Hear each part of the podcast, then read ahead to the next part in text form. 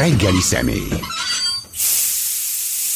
Zöldi Zsolt jogász, a Nemzeti Közszolgálati Egyetem kutatója. Jó reggelt kívánok! Jó reggelt kívánok! Amiről beszélni fogunk az Elon Musk, meg a Twitter, meg a Metaverzum, meg a, egyáltalán a, a, a közösségi médiáknak a állása, sorsa. Most olvastam nemrég, hogy a hogy valami újságíró úgy írta le, hogy a európai hallgató, fogyasztó nagyon hálás lehet az Uniónak, mert olyan módon szabályozta most már a közösségi tartalmakat, hogy át lehet látni, hogy mi az, amit levesznek, nem vesznek le.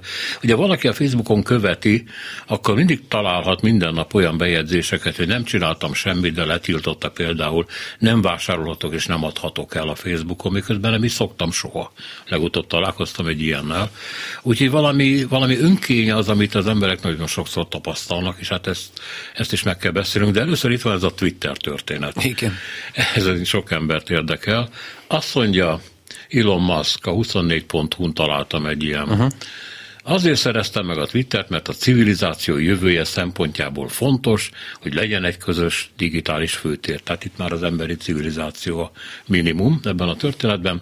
A legészséges módon erőszak nélkül lehet vitatkozni a legkülönbözőbb nézetekről. Ezért vettem meg a Twittert, nem azért tettem, mert könnyű lenne, nem azért tettem, hogy több pénzt keresek, hát ja. azért tettem, hogy megpróbáljak segíteni az emberiségen, amelyet szeretek. Hát ez mit szól?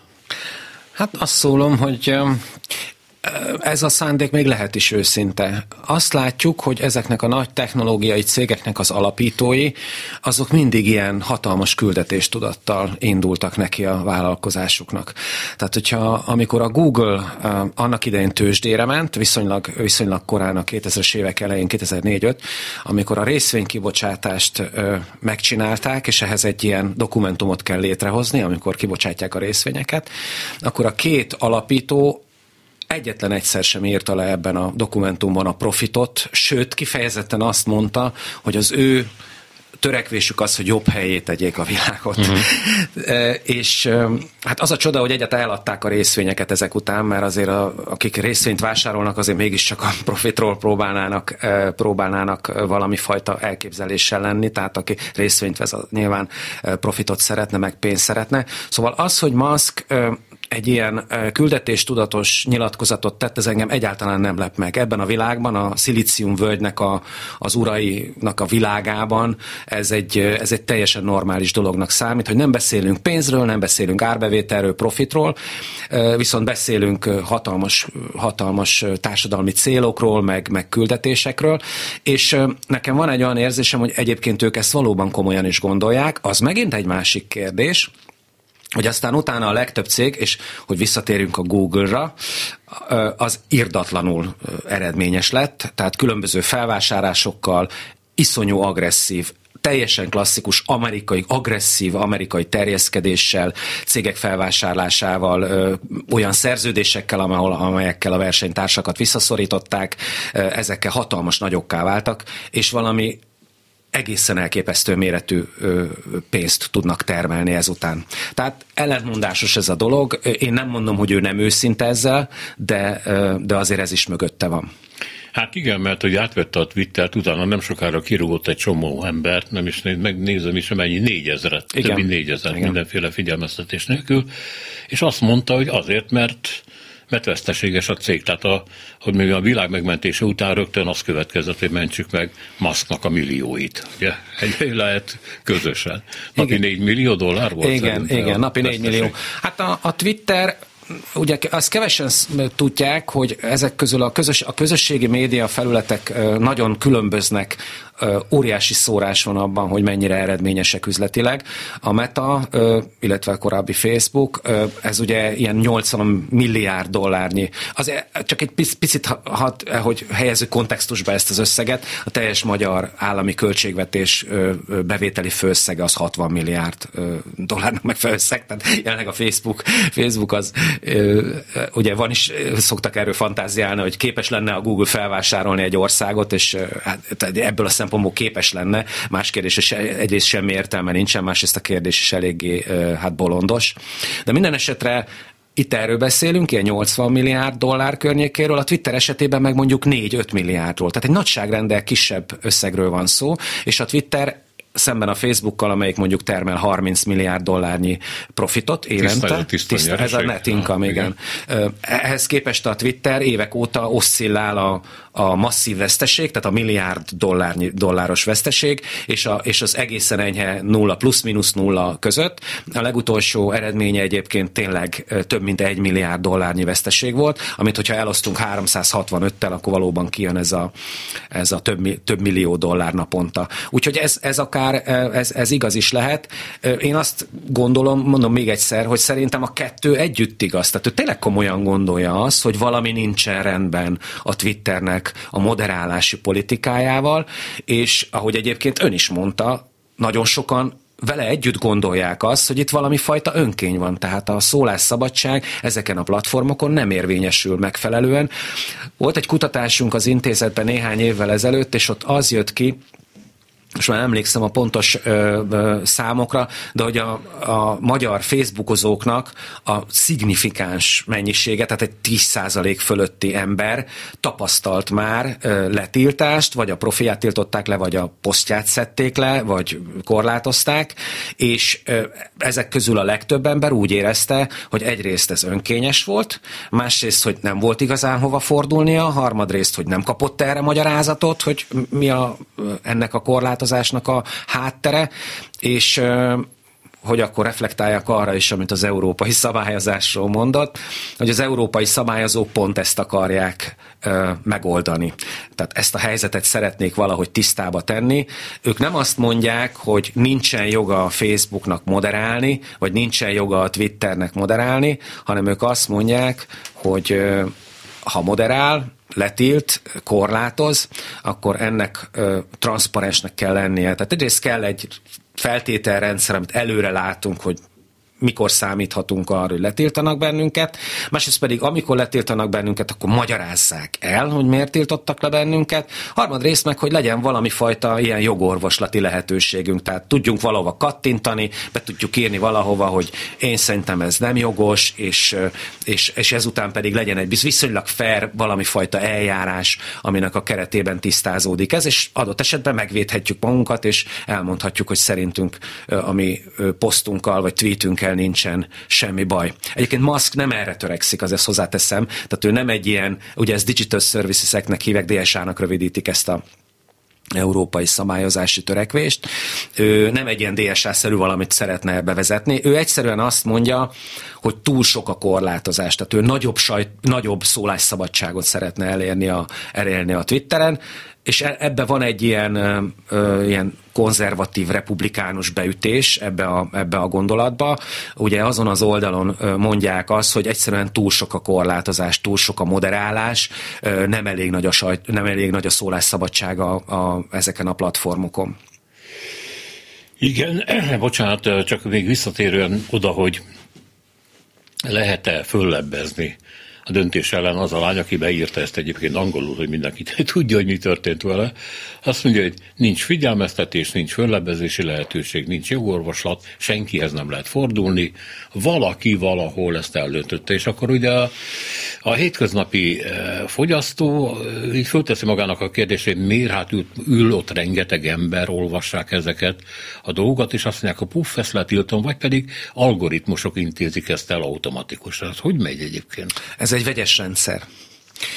A legtöbb egyrészt többféle cél érdekében moderálnak. Tehát nem csak a, olyan moderáció folyik, amelyik mondjuk a sértő kijelentésekre odafigyel, hanem az összes jogellenes. Igen, hát ugye én úgy szoktam mindig ezt elmagyarázni, hogy van egy teljesen nyilvánvalóan jogellenes zóna, ez a gyermekpornográfia, lefejezős videók, nem tudom én, náci elképek bizonyos országban, ugye, ahol ezek tiltva vannak. Ugye ez, a, ez, a, ez az egyértelmű eset, és van egy hatalmas szürke zóna, majd erről később beszélünk erről a szürke zóna, szerintem ez a legérdekesebb. Itt, itt ez, ez okozza igazán a problémát, és a maszkféle nagyon bátor nekiveselkedése fogja ezt megoldani sajnos szerintem.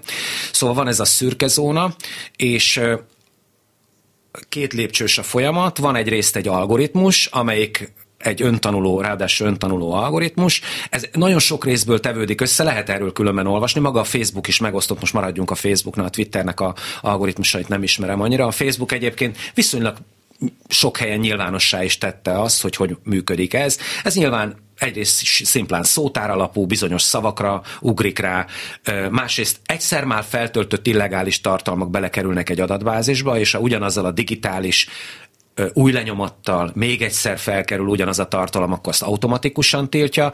Bizonyos profilokat is beletrak az adatbázisba, amelyeket automatikusan elkezd tiltani. Bizonyos profilok kapcsolatait is, tehát ugye akik vannak ilyen farmok, amik ugye egy, állandóan hozzák létre a, a kamu profilokat, és akkor ezeket ő fel tudja nagyjából ismerni a, a kapcsolatok révén. Tehát van egy algoritmus, és aztán az algoritmus az azt mondja, hogy ezt egyértelműen illegális, az kiszórja, van egy másik része, amire azt mondja, hogy ez egyértelműen átmehet, azt átengedi, például a megbízható profilok újraosztását, tehát hogyha egy nagy média vállalat tartalma kerül fel, akkor azt automatikusan tudja, valaki egy BBC tartalmat oszt meg, azán foglalkozik, az az, az automatikusan átengedem kategória, és akkor van ez a köztes, hogy hát nem tudom eldönteni. Vannak benne olyan szavak, van olyan, olyan úgy tűnik, mintha ez kerül a moderátorok elé.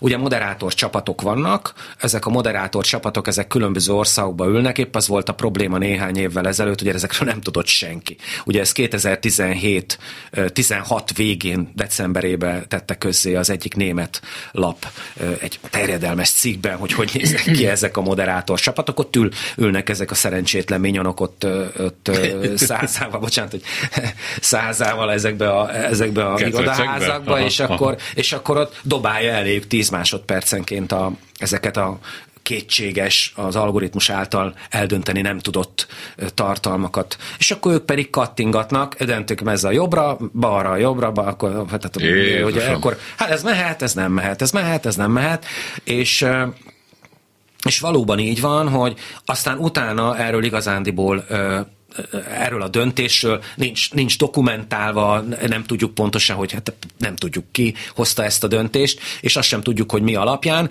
illetve néhány évvel ezelőtt derült ki szintén az, mert ez a botrány úgy ütött nagyot 16 végén, hogy nem egyszerűen az derült ki, hogy, hogy hatalmas moderátor csapatok ülnek irodaházakba titoktartási kötelezettség mellett, hanem van nekik egy titkos szabálykönyvük is. Tehát a community standards, tehát az a közösségi szabályok mellett, ami egy ilyen elnagyolt néhány általános elvett közlő írás, vagy szabályrendszer, emellett van egy egészen konkrét, nagyon apró részletekbe belemenő moderátor szabályzat is, moderátor kézikönyv is, amely pontosan megmondja azt, hogy és akkor ami, hogyha azon a képen, hogyha valami látszik, akkor az, az nem, ha valami meg nem látszik, akkor nem tudom én, akkor az meg átmehet, és akkor ilyen egészen részletekbe menően leírja ezt, és, és a fájó ebbe a dologban nem az volt, hogy ilyen létezik, hanem az, hogy erről senki nem tud tudott. Tehát ott vagyunk ebben a nagy közös térbe, a nyilvánosságnak egy új, szinte mondhatni a legfontosabb terébe, és közben nem tudjuk, hogy,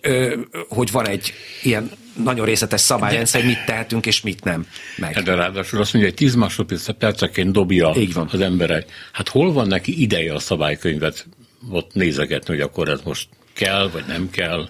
Hát előre nyilván kapnak egy valami hát. tréninget előtte, aztán, hogy, ö, tehát ez a, de különben a, ugye ezt az oversight boardot is a Facebook esetében azért hozták létre ezt a ilyen legfelsőbb bíróság szerűen működő testületet, hogy hogy ezeket a döntéseket végső soron majd fel tudja, fel tudja, ö, ö, felül tudja bírálni. A probléma csak az, hogy ilyen döntések ezek százezrével meg millió számra születnek a, mondjuk a, a Facebook felületén is. Az Oversight Board meg foglalkozik néhány tucat ügyel évente. Ezekkel a nagyon ö, kiemelkedő, nagyon fontosnak látszó ügyek. Azzal igen. is, de kömen én most az utóbbi, én megnéztem néhány héttel ezelőtt, előszedtem az utolsó pár döntésüket, és egyébként az az érdekes, hogy rendszerint szólásszabadság párti döntések születnek. Tehát a moderátor letiltott egy olyan valamit, mondjuk nem tudom én konkrétan például pedofiliával kapcsolatos olyan információt, ahol a mélyebb kontextust megértve, kiderült, hogy valójában ez egy pedofil ellenes megszólalás volt, csak olyan részletezően, uh-huh. igen, olyan rész, annyira részletező volt, hogy, hogy a moderátor ottan azt mondta, hogy ez, ez sok. Menjünk vissza még egy picit a Twitterhez, mert uh-huh. elég érdekes a történet. Ugye ö, ö, azt mondta az új tulaj, hogy vissza kell engedni azokat az embereket, akiket letiltottak a leghíresebb nyilván Trump, Trump volt igen. amerikai elnök, és hát volt még egy csomó egyébként hollywoodi híresség, de nagyon szélsőjobboldalinak minősülő, akik vagy antiszemita, vagy a bevándorlások ellen nagyon durván kirohanó színészek, vagy annak látszó személyek voltak. Például egy ilyen nagyon kigyúrt asszonyra emlékszem, aki ilyen harcos amazonokat játszott, és hát a filmszerepet is elvették tőle, tehát nagyon keményen büntették azután, hogy le is tiltották a Twitterről. És most, hogy visszaengedték ezeket az embereket, a demokrata párti, szándékosan nem mondom, hogy baloldali vagy liberális, hiszen mondjuk hát a igen, republikánus is liberális. Ne, nehezen megfogható. Igen, igen, ez a... Azok meg mennek el a Twitterről. Tehát tulajdonképpen a maszk nem ért el más, mint hogy megcserélte a közönségét igazából. Úgy tűnik most. Nem lett több. Ezt igen, ezt nem tudjuk egyébként. Most pont tegnap vagy tegnap előtt tweetelte ki, hogy soha ennyi új regisztráló nem volt még a Twitteren, mint, vagy hát ezt nem tudjuk, hogy igen, igen. A, a PowerPoint-ba sok minden belefér, de mutatta, közzétette ezeket a diákat, amiket egyébként egy belső meetingen ő ő mutogatott, hogy szerinte, szerinte egy csomóan jöttek inkább helyette. Tehát ezt a részét, hogy mennyien mennek el, és mennyien, mennyien jönnek, és a üzleti szempontból ez mennyire ütötte meg a Twittert, erről, erről egyenlőre szerintem korai nyilatkozni. Az amerikai szólásszabadságnak a doktrinája, vagy az amerika, ahogy az amerikaiak a szólásszabadságot képzelik, az azért teljesen más, mint ahogy mi itt Európába képzeljük. Azért az európai múlt vannak, vannak nagyon sötét bugyrai, és az, e, emiatt mi nagyon érzékenyek vagyunk bizonyos dolgokra. Azt ö, tudomásul kell vennünk, hogy az amerikaiaknak ezek a, ezek a ö, ö, fájó történelmi események, ezek nem voltak, és nekik teljesen másképp alakult ez a First Amendment, tehát ez a szólásszabadsággal kapcsolatos első alkotmány kiegészítés. Ők sokkal szabadabban fogják ezt a dolgot fel. És valójában a, a Musk erre hivatkozik, és azt mondja, hogy addig, amíg ez nem okoz közvetlen, ugye ennek a doktrinának, vagy szólásszabadság elképzelésnek része az, hogy ameddig nem okoz közvetlen és nyilvánvaló veszélyt a megszólalás, tehát nem ok, valakinek a testi épségére, egészségére, meg hasonló dolgokra közvetlen veszélyt nem jelent ez a megszólalás, addig azt engedni kell. Tehát ezek a határok sokkal náluk sokkal, sokkal, sokkal tágabbak. Az megint más kérdés, hogy azt hozzá kell tenni, hogy Trump megszólalásai a Twitteren, a kapitóliumi zavargások környékén azért ezt kimerítették. Csak az a kérdés, hogy akkor őt le kellett tiltani véglegesen, vagy pedig, vagy, pedig, vagy pedig azt kellett volna mondani, hogy na most akkor hallgassál el. Addig, amíg ez a dolog tart, most ez túl sok volt, úgy tűnik, hogy te egy valós, közvetlen veszélyt idéztél elő a megszólalásoddal, de aztán utána, amikor ez lecsendesedett és véget ért, akkor, akkor ugye mondja ez a republikánus oldal, vissza kellett volna engedni a, a, a Twitterre. Tehát addig, amíg nem okoz nyilvánvaló közvetlen sérelmet, veszélyt emberek testi épségére, egészségére nem fenyeget, nem jelent fenyegetést, addig, addig nem, nem. A másik része viszont a dolognak az, hogy ezzel szemben áll az, hogy az emberek szeretnék magukat biztonságba érezni, meg kényelmesen egy ilyen platformon. Ami azt is jelenti egyúttal, hogy hogy a, a maguk a cégek is azt szeretnék, hogyha nem csak egyszerűen ez a nagyon szélsőséges, vagy nagyon, nagyon ultimarációként működő feltétel lenne, hanem ennél sokkal-sokkal több minden ö, moderálódna. Tehát magyarul az, azért, hogy az emberek jól érezzék magukat, nem csak azt kell kimoderálni, ami közvetlen életveszélyt jelent számukra, hanem azt is, amitől marhára rosszul érzik magukat. Mondjuk a másik véleménye? Igen, igen, igen. Tehát, hogy a, és, és van, sajnos, sajnos van egy ilyen tendencia, hogy ez a, ez a moderálás, ez egyre ez egyre erősebb, pontosan amiatt, mert. De azt is látni kell, hogy maguk a cégek is egy őrült dilemmába vannak, mert ez egy sok pólusból álló erőtér. Ott vannak a felhasználók, akik szeretnének biztonságos teret, nem nagyon akarják ők ezt, hogy ők, őket ilyen zaklatások érjék, meg, meg, meg az ő durván, durva megszólalásokkal kényelmetlen helyzetbe hozzák mondjuk adott esetben őket, ők ezt nem akarják. Másrészt viszont kiderült, hogy a hirdetésre alapozott ö, üzleti modell csak úgy működik, hogyha az emberek aktívak és involválódnak. A szelíd és nem megosztó tartalmak esetén az emberek nem involválódnak elég, és nem eléggé aktívak. Tehát magyarul egyrészt ott van az, hogy jó lenne a biztonságos, minél biztonságosabbnak kellene lenni a térnek, de ugyanakkor viszont, ha túl biztonságos, az meg már nem jó, mert akkor egyszerűen nem fognak elég időt eltölteni a Facebookon az emberek.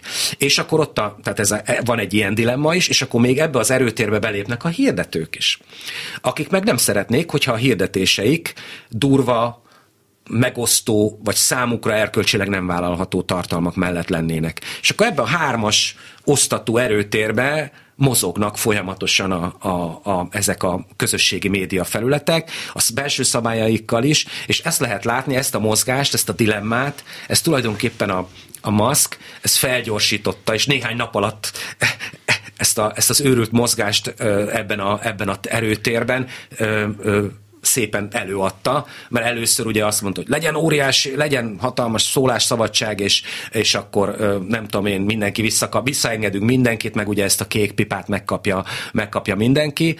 Amikor kiderült, hogy a kék pipával elkezdtek visszaélni a, a, az emberek, ugye mindenki megvásárolta a kék pipát, és kiadta magát cégnek, meg sőt Elon, Musknak is lett egy hirtelen egy, egy ilyen fake profilja, akkor hirtelen visszavonta, és azt mondta, hogy a, a, akkor ezt mégiscsak lehet, hogy jobban végig kell gondolni, valami olyasmit, olyasmit vételt, hogy addig is, amíg, amíg nem gondoljuk végig, hogy, hogy működjön ez a, ez a kékpipa dolog, addig, addig nem osztunk ki, vagy ezt, ezt visszavonjuk. Tehát ez egy, ez egy nem egyszerű dolog. Tehát itt egy többes erőtérről van szó, különböző szempontok vannak, és adott esetben még a felhasználó önmaga a felhasználó is ellentmondásos sok szempontból, hogy az ő helyzete is ellentmondásos. E, ezek a szempontok, hogy tudnélik, minek alapján tiltanak le bizonyos tartalmakat, ezzel kapcsolatban két kérdés lenne, mert Amerikában is, meg, meg Európában is egy csomó esetben azt mondják, ez lenne az egyik, hogy hát ez ilyen balos balos, neomarxista, azt hiszem, hogy Orbán használta most éppen, hogy a neomarxizmus támadása alatt vagyunk, ez az egyik baj Európában. E, és hát a, az igazi jobb oldal pedig az igazi híve a szólásszabadságnak, és nem szereti ezeket a korlátozásokat, amiket a, a piszi mozgalom, meg a mitu mozgalom, meg a többi-többi előállít, kényszerűen vagy akarattal, ebben egyébként sok igazság van, ugye, hogy próbálnak tilalomfákat föl, ezt, ezt azért mégse kéne, azt mégse kéne, csak az egész összeáll valamivé, ami lehet irritáló, én ezt elhiszem bizonyos szempontból. A másik kérdés az, hogy ami ma nem elfogadható, ami irritáló, ami visszataszító, az ugye tegnap még nem volt az. Hát gondoljunk bele, hogy a MeToo mozgalomban a női jogok, a 60-as években csak nézzem bele egy 007-es filmbe. Hát mi ja, a nő? Így van. Egy biodíszlet, egy használati tárgy így természetesen. Van. Ez ma elképzelhetetlen egy így van. filmben. Tehát, hogy kialakult egy újfajta érzékenység, amit most használnak. Ez egy nagyon érdekes kérdés. Az első érdekes mozzanata ennek a kérdésnek az, hogy ugye ez a jobb baloldal, ez, ez, egy, ez egy érdekes megkülönböztetés, ez a demokrata, republikánus, konzervatív, progresszív, inkább azt mondanám, hogy konzervatív, progresszív, talán jobban közelebb áll a valósághoz ez, mint a, mint a bal meg a jobb, mert ugye a liberálisok most akkor baloldaliak vagy jobboldaliak, az is egy jó kérdés. De, de mindesetre ez a progresszív és, és és konzervatív megkülönböz, ez valóban így van. És a le, ami nagyon érdekes ebbe, hogy a, hogy a konzervatív oldal vállalja fel a szólásszabadságnak az ügyét. Tehát, hogy, hogy hogy jutottunk el odáig, hogy egy ilyen nagyon fontos, Amerikában mondhatni a legfontosabb szabadságjogot, ugye ez a, ez a konzervatív oldal kezdte el felvállalni. Valóban így van, és, a, és valahogy a demokrata oldal, vagy a progresszív oldal kezdte el a, inkább a biztonságos térnek a koncepcióját vallani a közösségi médián belül. Mind a kettő fontos. Tehát az, azt kell látni, hogy, hogy amikor, amikor a közösségi médiáról beszélünk és a veszélyeiről beszélünk, akkor egy beszélgetésen belül is, én rengeteg ilyen beszélgetésen voltam, ahol szakértők is beszéltek erről, és tulajdonképpen az egyik mondatban azt mondjuk, hogy mennyire fontos a sajt, mennyire fontos a szólásszabadság, mennyire fontos az, hogy a nyilvánosságnak ezek az új terei, ezek ne ö, legyenek tele értelmetlen tilalomfákkal, és a következő mondatban pedig jönnek ez, hogy hát a gyermekpornográfia, hát a ö, sértő megszólalások, hát a gyűlöletbeszéd milyen fontos. És ugyanezt látjuk egyébként az Európai Uniónak ebbe a DSA nevű új dokumentumába is, hogy amikor ugye megnyitjuk a, azt az oldalt, ahol Néta, ami magyarázza a hétköznapi embereknek, hogy miről is ö, van szó, akkor az biztonságos online tér. Rögtön ez, ez, a, ez az első, szinte az első kifejezés, hogy biztonságos online tér. Aztán lejjebb olvasunk, és két bekezdéssel lejjebb meg ott van, hogy és mennyire fontos, hogy a szólásszabadság ne szenvedjen csorbát. Én nekem az a véleményem, hogy ez két egymással nehezen összeegyeztethető dolog, és nagyon sokszor csak egymás rovására lehet ezeket érvényesíteni, de valójában kizárólag olyan megoldás nincsen, amelyik kielégíti mind a két oldalnak, és mind a két kívánalomnak, vagy értéknek, értéket kielégíti. Ilyen megoldás nincsen. Ez egy egyensúlyozási gyakorlat, itt egyensúlyozni kell, és a legtöbb szabályozási törekvés is tulajdonképpen valami fajta egyensúlyozásra törek, törekszik. Vannak olyanok, és Amerikában egyébként marha jól lehet látni, mert rengeteg ilyen törvényjavaslat születik demokrata oldalon is, meg, meg republikánus oldalon is. Ez a HB20-as, a texasi, az például egy republikánus, a floridai és republikánus tagállami törekvések. A kongresszusban meg a demokraták terjesztettek be több ö, ö, szintén a közösségi médiát regulálni akaró, vagy megfékezni, vagy zabolázni akaró ö, javaslatot és ott is azt lehet, ott, ott is ugyanezt lehet látni, hogy tulajdonképpen egyik se akarja ezt a szélsőségig igazándiból elvinni, hanem ebben az egyensúlyozásban, ezen a spektrumon egy picit ez erre, egy, a másik meg egy picit inkább arra tolnál a, ezt a potmétert. De ez valójában egy ilyen, egy ilyen ö, egyensúlyozási gyakorlat.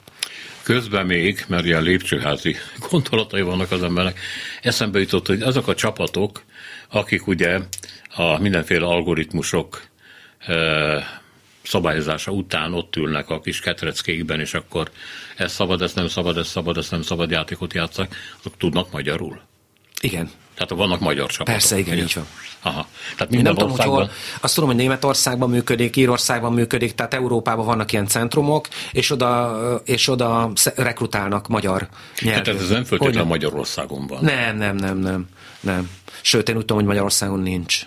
Aha. Ezek külföldön nem, nem tudom megmondani, hogy a magyar moderátor csapat konkrétan fizikailag hol, hol ül, de szerintem azt hiszem Németországban, de ott, ott van egy több tucat magyarból álló csapat. Értem. Nem sokat tudunk róluk, mert nagyon szigorú titoktartási szerződést iratnak velük alá, de, de hogy ne, tudnak persze. A régi filmekben a kalapszéle lehúzva fölhajtani a gallért, és úgy osonnak ki és be a munkahelyükre. Igen, igen, igen. Szenzor vagyok, vagy nem, egy, kérdés, alvállalkozók, hogy... alvállalkozó cégeket bíznak különben meg, tehát hogy még csak nem is a, ezek az emberek nem a metával állnak szerződéses kapcsolatban, hanem, hanem más külső cégekkel, amik, amelyek, ugye vannak ilyen cégek, amik például ilyen vevő szolgálati feladatokat, ilyen meg call center feladatokat látnak el, ez egy teljesen bevett dolog, hogy egyszerre több tucat cégnek látják el a call centerét ugyanaz a cég, és ilyen, például ilyen cégekkel kötnek szerződést. Aha.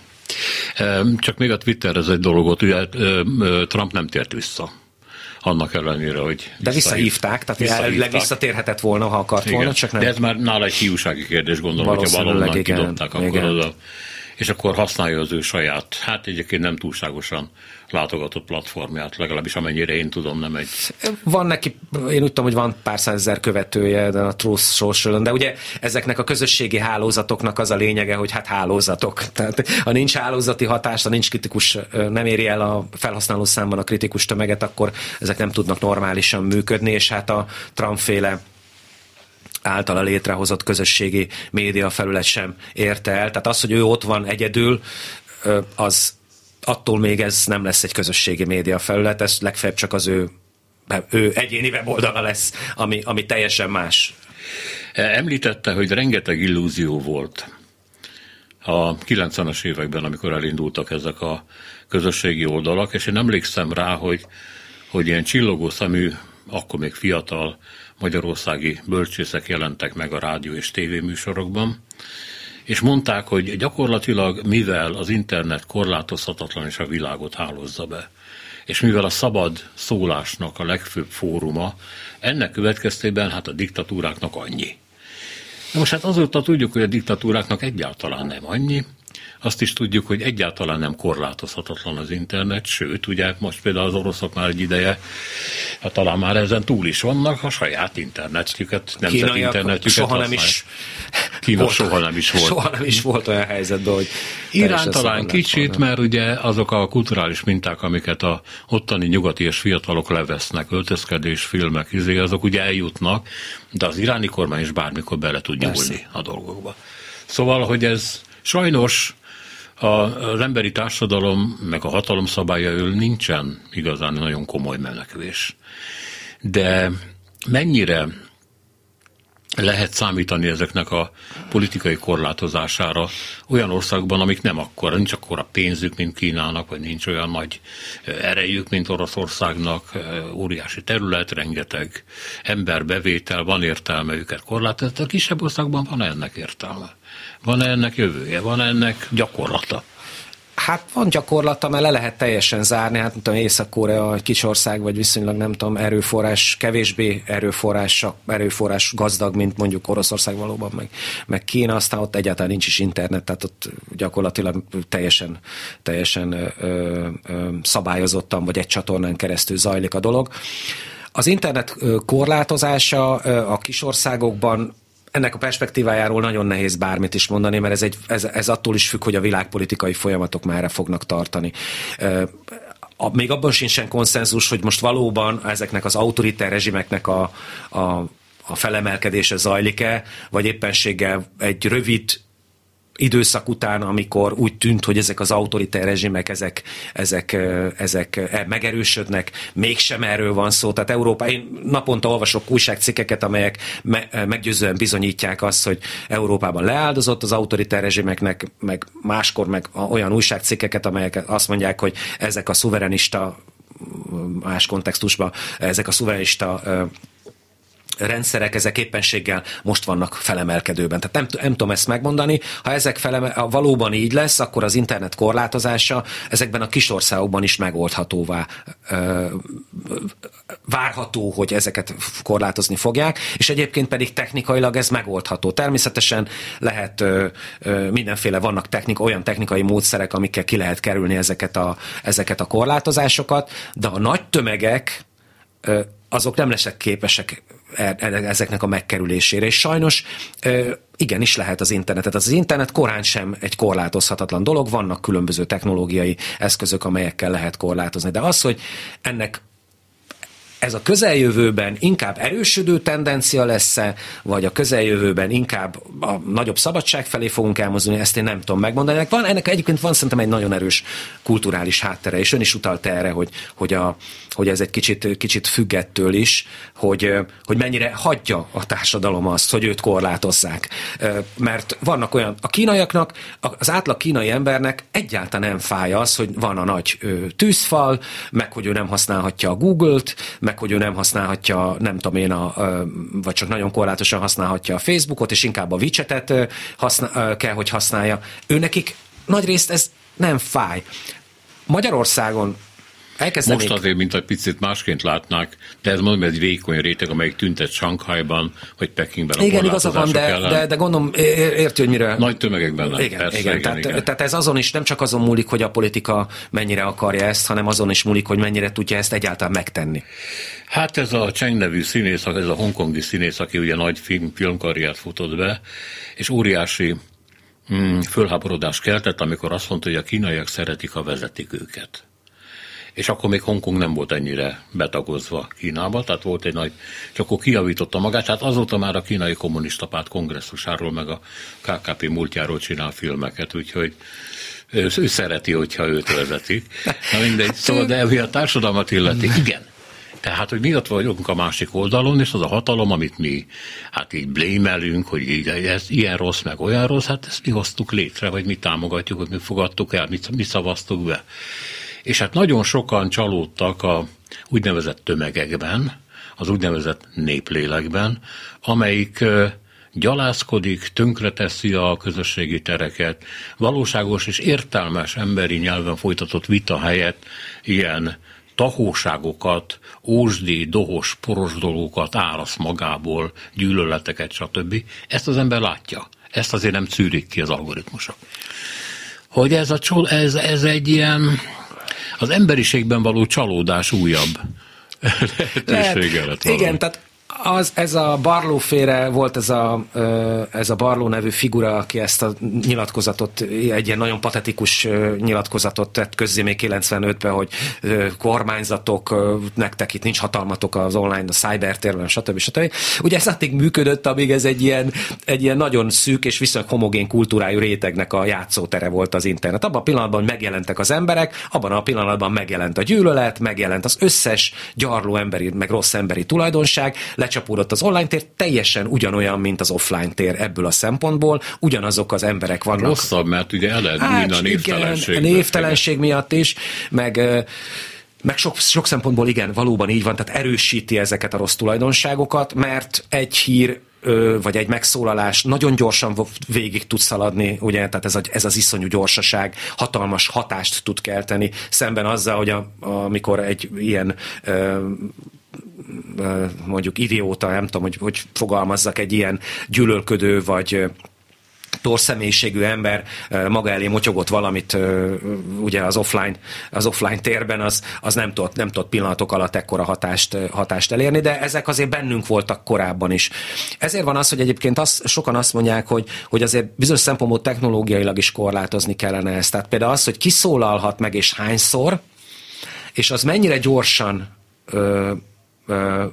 cikázik végig ezeken a hálózatokon, azt lehetne algoritmikusan korlátozni. Tehát az, hogy ne tudjon bárki bármilyen mennyiségben közzétenni posztokat, hanem mondjuk lassítsák le például a posztoknak a terjedését, tehát ne lehessen retweetelni ilyen könnyen, hanem legyen benne egyszerűen egy, egy lassító mechanizmus. Azt például nagyon régóta mondják, és egyébként konkrétan például a demokrata oldalon a a ö, ö, Lawrence Lessig, aki nemrég járt egyébként Budapesten, ö, egy nagyon ennek az egész szcénának egy nagyon híres teoretikusa is, meg, meg jogi szabályozási szempontból is egy, egy nagyon nagy, nagyon tekintélyes név. És ő például azt mondja, hogy ugyanúgy, ahogy a gyógyszereket annak idején a, a múlt század közepén döbbentek rá arra, hogy a gyógyszereket előzetesen engedélyeztetni kell, tehát nem vihet ki a piacra bárki bármit, mert ott óriási károkat tud okozni vele, és ezért bejött ez a gyógyszerengedélyeztetési eljárás, hogy a, ezeknek a közösségi média algoritmusait is könnyen lehet, hogy hasonló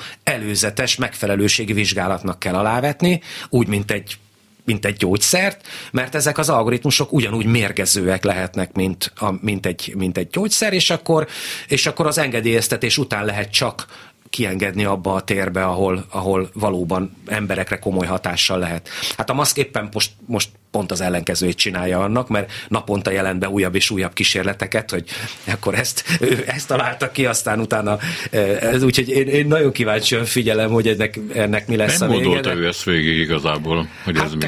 Valószínűleg nem, de szerintem ő egy ilyen üzletember, és szerintem, és az a vicces köme, hogy Amerikát ezek az emberek tették nagyját. Tehát szerintem ő egy ilyen nagyon, nagyon amerikai üzletember. Ahhoz képest, hogy dél-afrikai. Hát igen, de akkor is az attitűdje igen, igen, igen. abszolút ilyen ez a belevágok, megcsinálom, nem érdekel, nem Nagy foglalkozom vagyok, vele, ne, nem figyelmeztetgessenek, majd én azt jobban tudom. Szóval, ja. Ez a, igen, tehát ez nem a kollektivizmusnak a diadala, az amerikai nem. vállalkozó, az egyéni és zsarnok.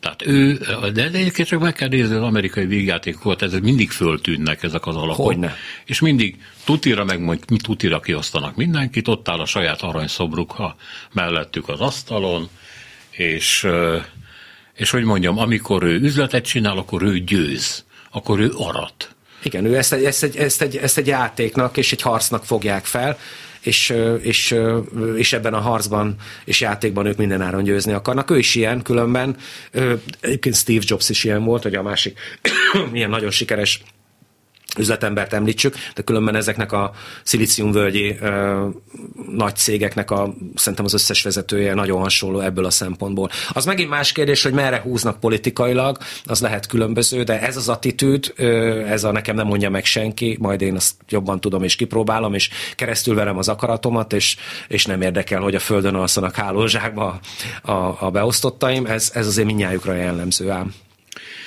A másik ez a buborékok, illetve a buborékok viselkedése a, a közösségi térben.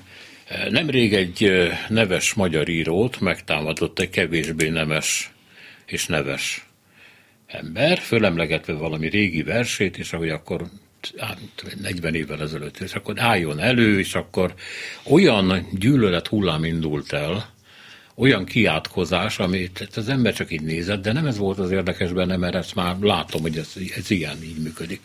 Senki nem szólalt meg, aki megvédte volna, vagy elmondott volna egy ellenérvet, vagy azt mondta volna, hogy emberek, igen, de, de, gondoljunk bele abba.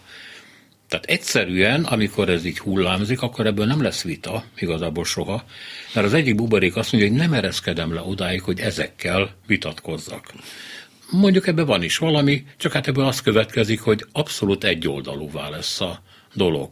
Tehát amit az emberek nagyon sokat reméltek a közösségi tértől, hogy a viták, az eszmecserék, az érvek kicserélése, én nem látom, hogy működne.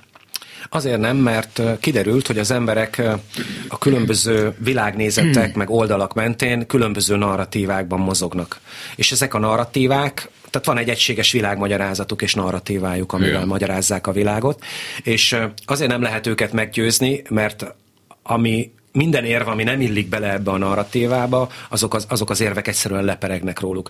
A dezinformáció, vagy ez a fake news világ, amelyik egyébként nagyon szorosan összefügg különben ezzel a visszhangkamra, vagy, vagy buborék jelenséggel is, ott, ott éppen az a legtöbbenetesebb, hogy, hogy hiába jönnek a legracionálisabb érvek, egyszerűen lepereg ezekről az emberekről, mert ezek az érvek, ezek nem élenek bele az ő világukba, ami, ami egy valamilyen narratíva mentén felépül. Tehát nekik van egy, van egy narratíva, hogy nem tudom én, a gyík emberek igazgatják a virágot, és, és hogy ami nem fér ebbe bele, sőt, épp ellenkezőleg az derült ki, hogy ezek a fact-checkerek, tehát hogy a tényellenőrzők, akiket be akartak, hogy ez, ez egy ilyen jó megoldásnak tűnt, hogy majd ez meg fogja oldani ezt a helyzetet, hogy pipát raknak mellé, meg ezek inkább csak erősítik a másik oldalt, hogy ha megjelent a háttérhatalom, és kirakta a piros ö, ö, pipát, és ö, tehát, hogy még inkább csak rossz, rosszat tesznek, mert nem tudnak, és mert nem tudnak ebbe a narratívába mozogva, tehát valójában itt narratívákat kéne megváltoztatni, meg világképeket kéne megváltoztatni,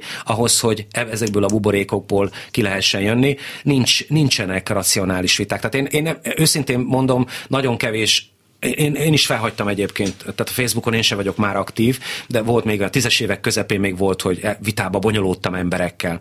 És hát mondjuk úgy, hogy nincsen róla exakt tudományos felmérésem, de mondjuk tíz esetből szerintem kilencszer nem tudtam meggyőzni az, azt, akivel vitatkoztam. Volt olyan is, hogy, hogy azt mondta, hogy igen, igazad van, talán igazad van, de azok általában egyébként olyan emberek voltak, akiket különben személyesen is ismertem, és lehet, hogy három nap múlva egyébként találkoztam velük a munkahelyemen, vagy valamilyen más alkalommal. És valószínűleg nem akartak feszültséget, és engedtek, de ismeretleneket én még őszintén szóval soha nem győztem meg a igen, egyszer volt, hogy betelefonált egy hölgy, hogy de hiszen az ukránok maradjanak csöndben, mert 2014-ben több százezer oroszt írtottak ki a Donetsk medencében. És én elmondtam neki, hogy de azt mondjam, vannak tények. Tehát amikor a Majdanon győzött a forradalom, vagy pucs, tett, ahogy tetszik, lett egy új elnökválasztás, jött egy új elnök, mert a régi nem írta alá a csatlakozási szerződést a Unióhoz, akkor jelentek, mi jelentek meg orosz fegyverek a Donetskben, akkor lett minden közösségi vezető orosz állampolgár, nem egyszer orosz, orosz állampolgár, csak kiszöld emberek ellették, ebből aztán lettek csatározások, harcok, de szó nincs arról, hogy az ukránok oda mentek és elkezdték a saját lakosságukat legyilkolni, akár orosz, akár ukrán. Mondom, ezek tények, tessék utána nézni.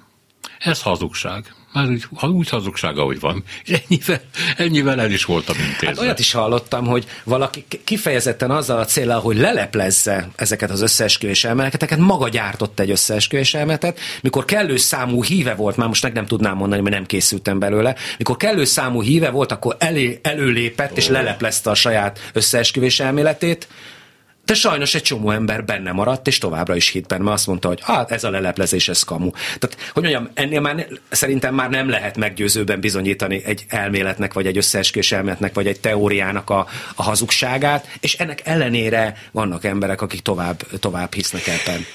És az a, az a baj egyébként, hogy azért ebből a szempontból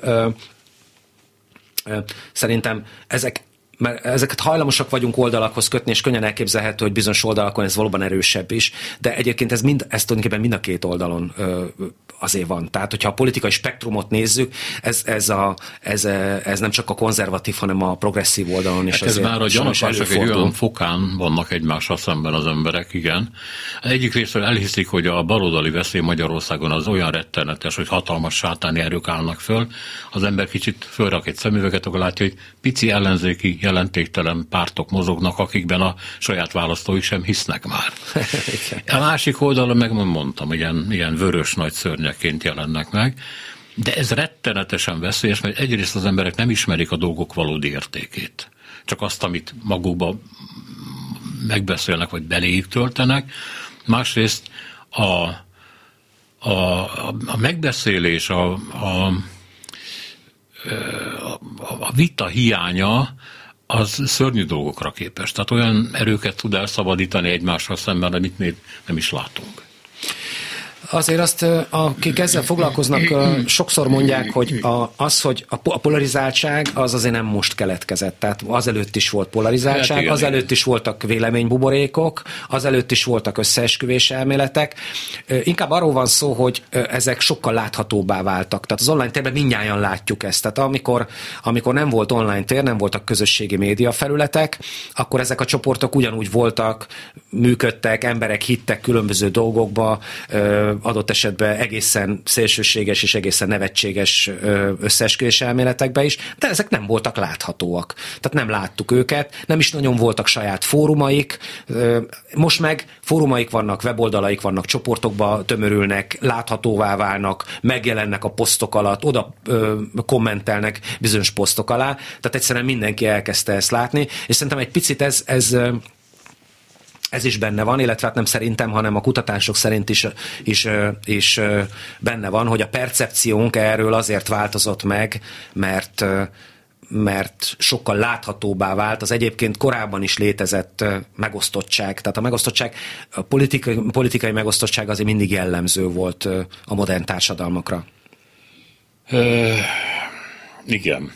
És hogyan tovább? Vannak olyan viták, amik vezetnek olyan fajta tisztázás felé, hogy legalább a, hogy mondjam, a szabályozás egyértelmű legyen, tehát például a, az európaiaknak a ö, próbálkozásai? Hogyne. Tehát ö, azt, itt két dolog van. Az egyik, amit szeretnék mondani, hogy a, nem csak a közösségi médiának, hanem a, általában véve ennek a platformvilágnak is vannak más olyan aspektusa is, amik, amik azért szabályozásért kiáltanak, és az Európai Unió ezeket felvállalt, tehát nem csak a közösségi médiát szabályozza, hanem például ezeket a piasztér platformokat is, ahol ö, egy hétköznapi ember számára talán nem, talán nem tűnik olyan jelentősnek, de mondjuk egy kis vállalkozás, aki, aki függ egy ilyen piasztér platformtól, legyen az egy taxivállalkozó, vagy egy, vagy egy valaki, aki dolgokat árul a, a, ezeken a platformokon, az nagyon kiszolgáltatott. Tehát az Európai Unió felvállalt ennek a platformvilágnak a szabályozását, de már volt is szó egyébként arról, hogy milyen módszerekkel. Ugye amikor arról beszéltünk, hogy a, például a posztokat ö, vagy profiloknak a letiltását, posztoknak a korlátozását vagy letiltását eddig ö, teljesen nem transzparens módon, ö, érthetetlenül, ö, nagyon sokszor sértő módon lehetett csinálni, ezt nem lehet most már csinálni, tehát az európai szabályozásnak egy része arra irányul, ez a, ez a DSA, hogy, hogy legyen jogorvoslat, legyen magyarázat, és legyen az egész eljárás transzparens. Tehát ez egy jó dolog, nagyszerű dolog. A másik viszont, hogy tartalmi kérdésekben nem nagyon megy ám bele az Európai Uniós szabályozás. Tehát azon nem fog változtatni, hogy a, hogy a, mondjuk a platformnak van egy elképzelése arról, hogy hogy milyen tartalmakat átenged át és nem, nem enged át, azt nem fogja megmondani az Európai Unió, hogy már pedig mit szabad és mit nem. Csak annyit kér, hogy magyarázzák meg, ha letiltják. Köszönöm szépen, hogy itt volt nálunk. Zöldi Zsolt jogász, a Nemzeti Közszolgálati Egyetem kutatója volt a vendégünk egy órán keresztül, még egyszer köszönöm. Önöknek pedig Csorba László, Petes Vivian, Selmec János, Herskovics Edit és Szénási Sándor köszöni a figyelmüket. Itt a műsor vége. Minden jót!